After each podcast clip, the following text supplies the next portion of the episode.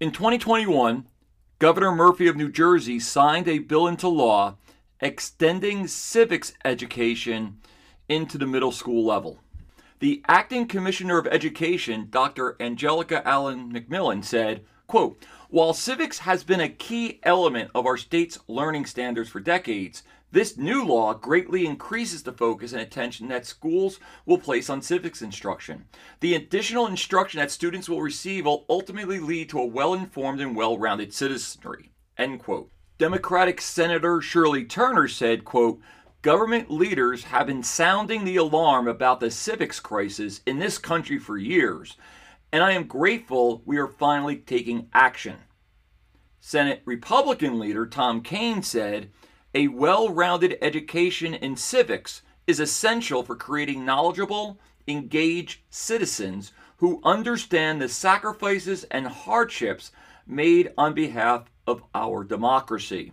There's a bunch of other quotes as well. But why is it, if it was such a great law, that every history teacher I've spoken to about this law felt it was a slap in our faces. Teachers, are your digital assignments getting lost in the black hole of a digital folder? Can I suggest a solution? FanSchool. FanSchool is a safe and social learning network where students own and share their learning. Think of FanSchool as a digital bulletin board for your students' work. Take a look. Go to fan.school today. That is fan dot school and imagine what your classroom space will look like on Fan School.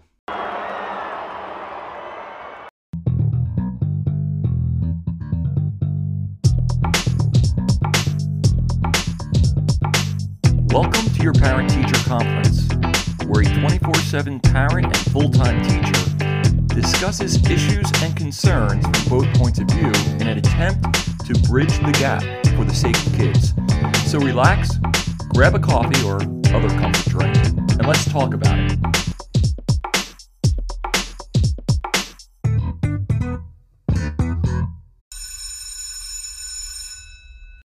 Hello, and welcome to your Parent Teacher Conference. I'm Coach Cullen, your host. And on this podcast, we try to bridge the gap between teachers and parents to have a better understanding of each other for the sake of our children. If you found this episode through Twitter or Facebook and you enjoyed it, please feel free to retweet it or share it out on Facebook. If you've been a long time listener, I appreciate it if you share it with a friend. Just say, hey, you know, this is pretty good podcast and this good guy talking about different issues that are on his mind. And it also helps his marriage out because he doesn't have to talk about it with with his wife. And that, that's one of the reasons I have this podcast, is so my wife doesn't have to hear all the thoughts that are in my head just say, hey, um, all you got to do is type in the parent teacher conference into like Apple Podcast or Google Podcast or Spotify, and you'll find it. It's the guy with the baseball hat drinking a cup of coffee. And if you'd like to continue the conversation, like I always say, please feel free to reach out to me by email. It's ptcpodcast411 at gmail.com. P is in parent, T is in teacher, C is in conference, podcast 411 all one word, at gmail.com. And I've had several of you reach out and we've had good discussions back and forth in some of the topics that I presented. So I really do enjoy that aspect of it. I realize that a podcast is more like a lecture. And it's it's very different than I am in the classroom. I like it when kids interact with the material live right at the moment. And obviously the podcast that isn't happening unless you're in an interview. So send those emails out and get into the conversation. It's been a really great part of doing this podcast for the last year. In the introduction, you're probably wondering why would social studies teachers be a little angry that New Jersey passed a civics law? You would think that as social studies teachers, we would understand the importance of a civics education for our young people. And we do. That's that's the problem. That is where the anger is coming from. I mean, it's typical of politicians, isn't it? And and it's both sides of the aisle. They pass a law and then they become pompous as if they've done something that has never been done before. Now things will change. People will be more civics minded because we passed a law. That's, that's garbage. That's not true. The, the, the reality, the reality is this. A good social studies teacher realizing they're teaching social studies because social studies is a collection of all the social sciences, right? History, economics, sociology, psychology, and civics. You combine that all together. Yes, most middle school social studies courses have emphasis on history, but a good social studies teacher incorporates all the other social sciences, especially civics. It's it was as if when I remember this being passed since it was my home state it was passed in, I remember hearing the platitudes of the congressmen and women and the governor, you know, patting each other on the back. We've done something better than the teachers are providing already. How, how do you think that makes teachers feel? I mean, honestly. But it's, again, if we're going to teach civics, we have to teach our students that that's typical of politicians. They think they have all the answers. And if it does if they don't do it, it isn't getting done. It's it's a horrible mindset. And and you you realize why? It's because they need to go to the voters every couple of years and explain what they did when they really didn't do anything, which is really a part of this civics education bill or law now it really doesn't change the status quo. I mean, I guess if there is a teacher somewhere in a school in New Jersey that is not teaching civics at all, but I highly would doubt that's happening. And let's be honest where this is coming from. I'll tell you the year and you can guess the event 2016. What major news event shocked the world in 2016 the election of President Trump. New Jersey is a heavily Democratic state, didn't go for Trump.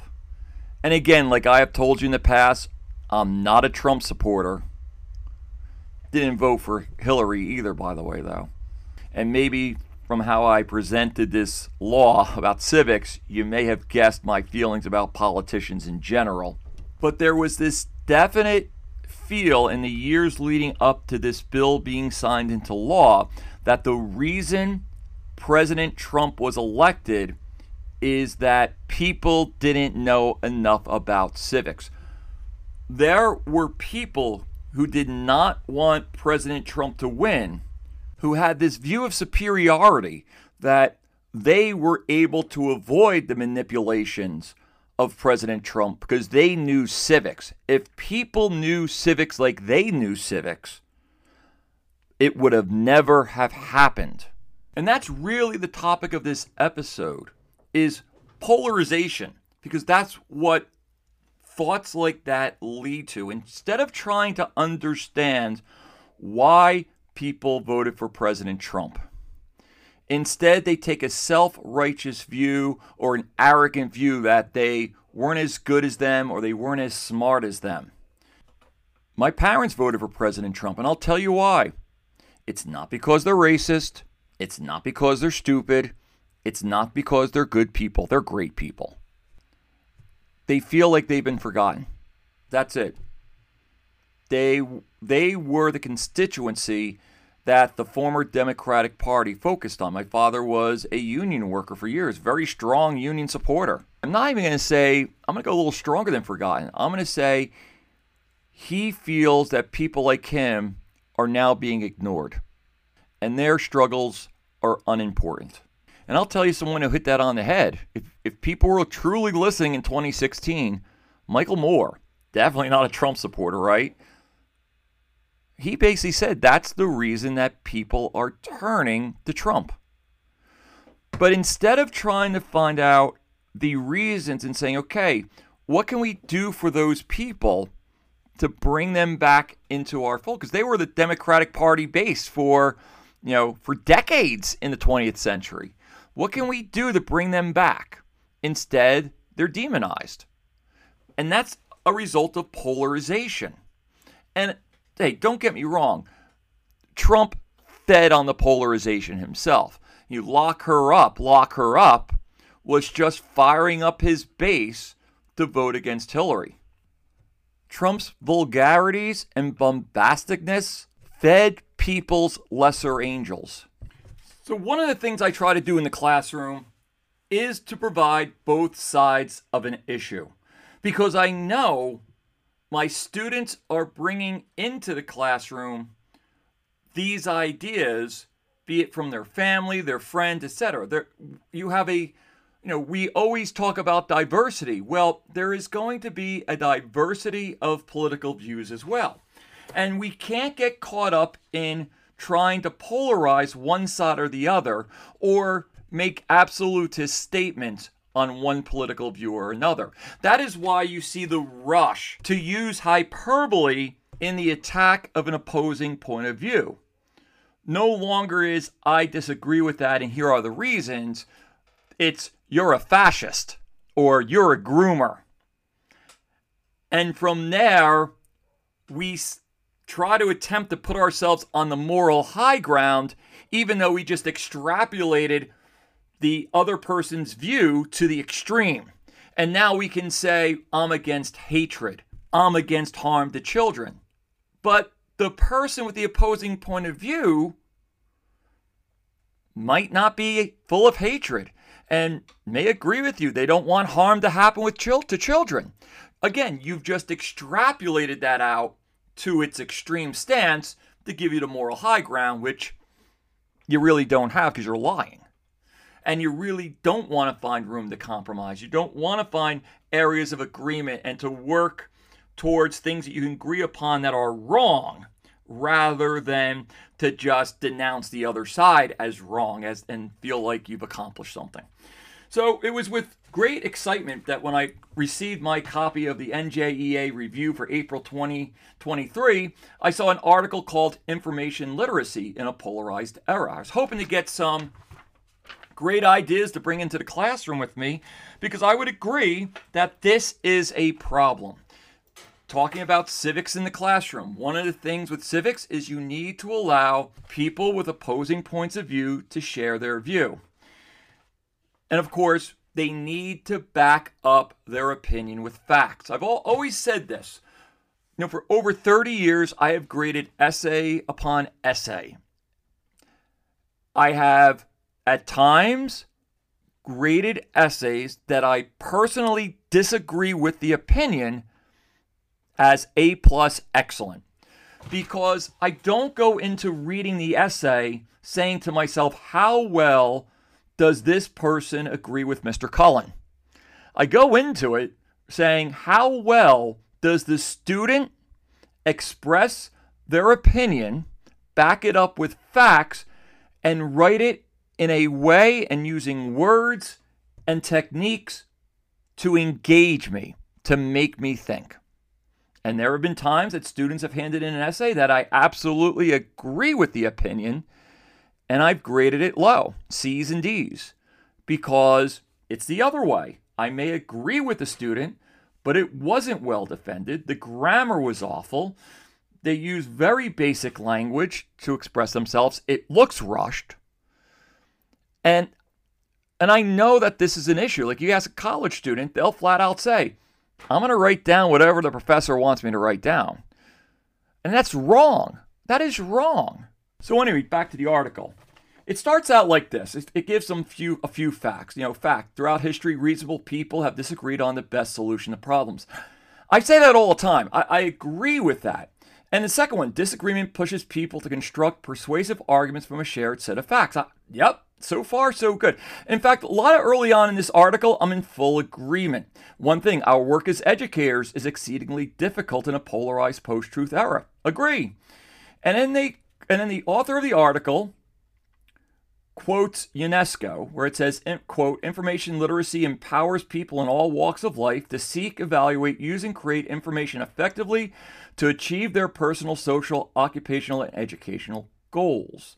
And it goes on to talk about that adults lack information literacy skills. So, and then, and then it goes on in New Jersey, there's legislation, another law passed saying that due to this crisis of information literacy, there is now added yet another thing to the curriculum that probably was there in the first place. But of course, has to mandate it to make politicians feel like they've done something to emphasize information literacy in K through 12. And that's about as much as I would agree with in the article. Because then it goes on to be polarizing. That's right, the article that's titled Information Literacy in a Polarized Era is polarized. One thing when I'm talking about informational literacy with my students or how to read a news article to understand what's going on, it's not always about the facts presented. One thing that is key is to ask yourself what isn't being said. And that's vital. It's vital when you're trying to understand are you truly being allowed to make a determination based on the facts or is the absence of key facts pushing you to accept the conclusion of the presenter? For the past few years in my class, I present a story, it's a true story, about a young girl who wanted to play for the boys' basketball team. We watch news reports of this story, and I ask the students, why wasn't the girl allowed to play? And eventually it gets to sexism. Right? That that is what is being presented to them. That the girl isn't being allowed to play because she's a girl who wants to play on the boys' team. Then I ask, why isn't there a girls' team? And they quickly say, well, not enough girls went out for the team. Well, how do you know that's the reason? Well, the person who, the reporter said that. Well, what does the school say? Well, we didn't hear from the school. So, do we really know that's the reason why there wasn't a girls' team? Well, that's what the family says. Okay. But what does the school say? Well, we, you know, and some kid will say, well, the school's trying to hide something here because they knew they did something wrong. And then we talk about, well, that's not true. Schools cannot give out information. In fact, in this situation, the family can talk a lot more, but the school needs to keep information about that child confidential. A lot of middle school kids don't realize that that it, it, makes the school always out to be in a bad light, but they just can't. They usually put out a press release, right, saying, um, we can't talk about matters of students currently in our school, something to that effect. Then, you know, we'll ask, well, what are some reasons why girls wouldn't want to play on the team the following year? And one thing is maybe people move, they're not going to the school, to private school, maybe they couldn't go the next year, so the numbers went down. And then eventually somebody will say, Well, I know sometimes I don't want to play a sport because I don't like the coach. And that is when I reveal, well, the coach was the girl's mom. And that brings up a whole lot of other discussions, right? All of a sudden, that's a key piece of information that wasn't in the news reporter story. The other thing that wasn't in the news reporter story was anybody else in town or any other parents whose kids go to that school. There was a big Facebook group in support of the school not allowing this girl to play on the boys' team. So is everybody in the town sexist? The reporter wanted to present one story that this was sexism. Eventually, because of this and many other reasons, the family took the school to court. And then the kids get to see the cardinal of the archdiocese where the school was located, what his opinion was. And then they read portions of the judge's three hour verdict siding with the school against the family. And my students start to realize that this has nothing to do with sexism. That, as the Cardinal said, this was really a story about one family causing a lot of turmoil for a school community, which the judge on the case, when reading his again three hour long decision, was in agreement that that was truly the problem. But like I said, when if you just were to watch the original news stories, there were a whole lot of missing facts that were there if the reporters decided to dig a little more. Instead, they presented it as an issue of sexism. And who isn't against that? I remember when I first heard the story, I was like, just let her play. Let her play on the boys' basketball team. What what's the harm? It's a middle school team. It's not a big deal. But as you get to see more of the story, like, like even some kids at the end will say, I think she should have been allowed to play, but it wasn't a sexist decision. But getting back to this article that I'm reading, when I read it, that's what I felt. Uh, here is this article that is supposed to be helping with informational literacy in a polarized era. And you have to ask questions of yourself what information is not being included in the article. One of the subheadings in the article is All is Politicized. And that's intriguing because this is a mantra that you'll hear among educators, some educators, not all, that education is political. In fact, in an NEA article in December of 2018, a guy writes, the title is, I should say, Education is Political. Neutrality in the Classroom Shortchanges Students. And the idea of the classroom being political comes from an author named Paulo Freire and his book, and his book, The Pedagogy of the Oppressed, where his intent is to make the classroom into a political laboratory for his political point of view, which was Marxism.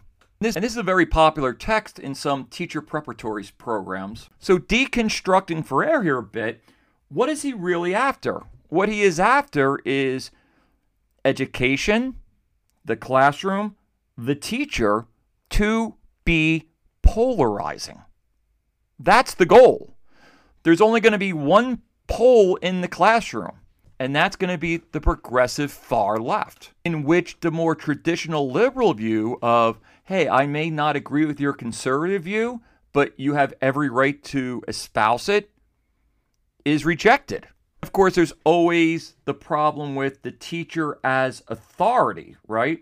If the teacher feels it is their duty to express their political views to a classroom, that creates a manipulative power imbalance.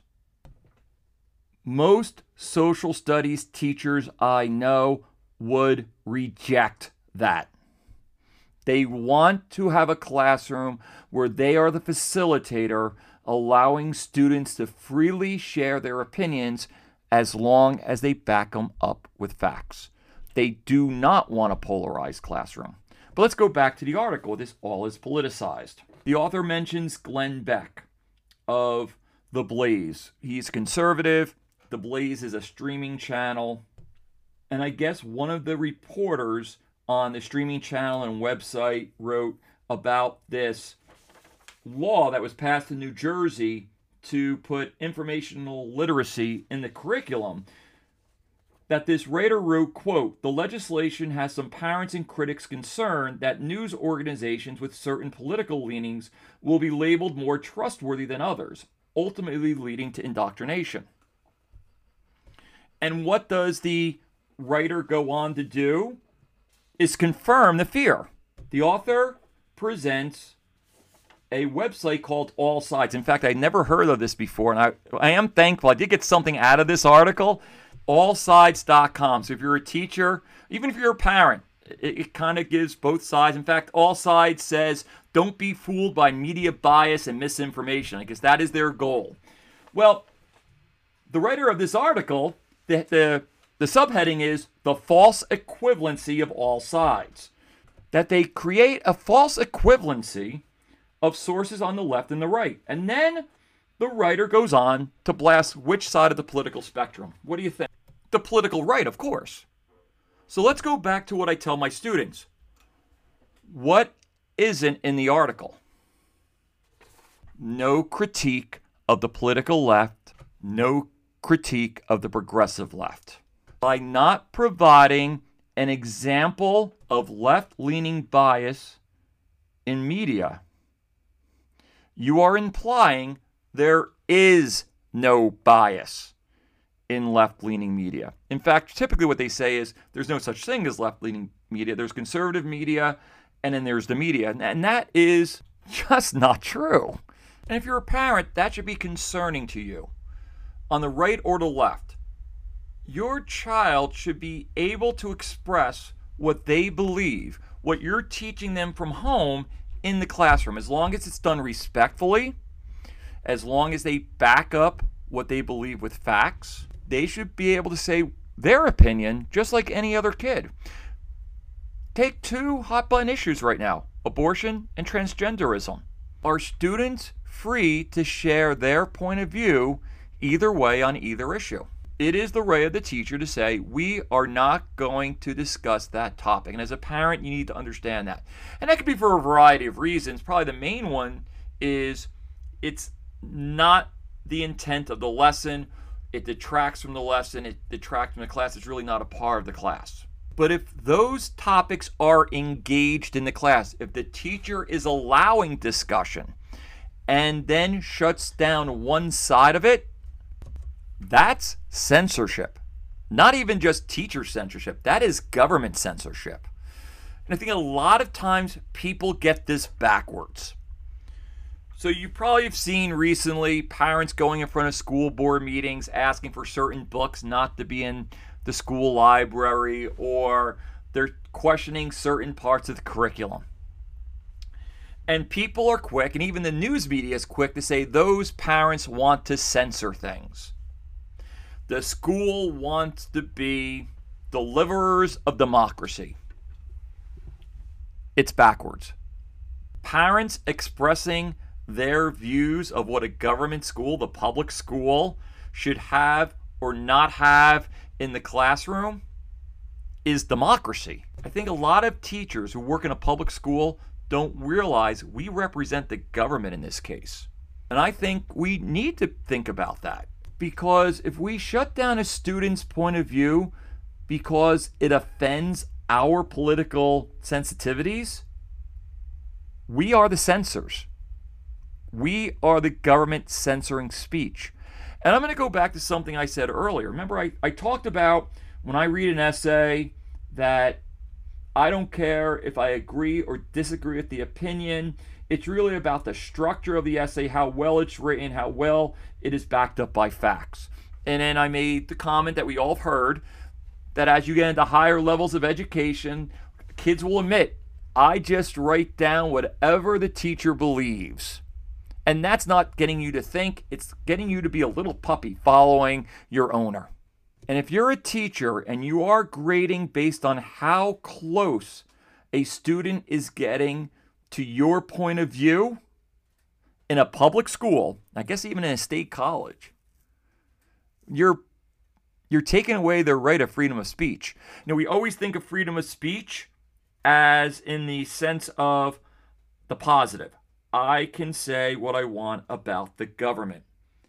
But there's another aspect of freedom of speech that we miss, and it's this the government can't coerce my speech, the government can't force me to say something.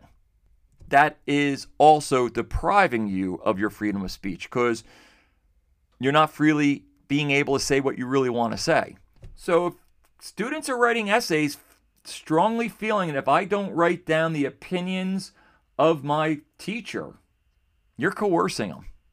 That shouldn't happen in a classroom. The classical liberal idea always was if people are saying bad ideas, the solution isn't silence them. The solution is for more people to stand up and use their freedom of speech or putting it very shortly, the best cure for bad speech isn't less speech, but more speech. And if we're going to have a polarized classroom where only one political ideology is going to be allowed to exist, what you're going to get is groupthink, and you're going to be missing solutions to problems because you're not allowing all speech. We started out this episode talking about New Jersey civics law, the importance of a civics education. And if educational leaders are going to polarize the classroom and only present one view, the view that most agrees with them, then I'm sorry to say, you can pass a thousand civics laws. Each and every one of those laws are going to be a farce. Thank you for joining me on the Parent Teacher Conference podcast. If you enjoyed what you heard, please share this podcast with friends. They can be teachers, they can be parents, they can be someone who's just interested in education and parenting. If you have a comment, a question, or an idea for a future topic, please feel free to reach out to me at ptcpodcast411 at gmail.com. ptcpodcast411 at gmail.com. Remember, a good teacher cares deeply for their students but good parents love those students, their children, deeply.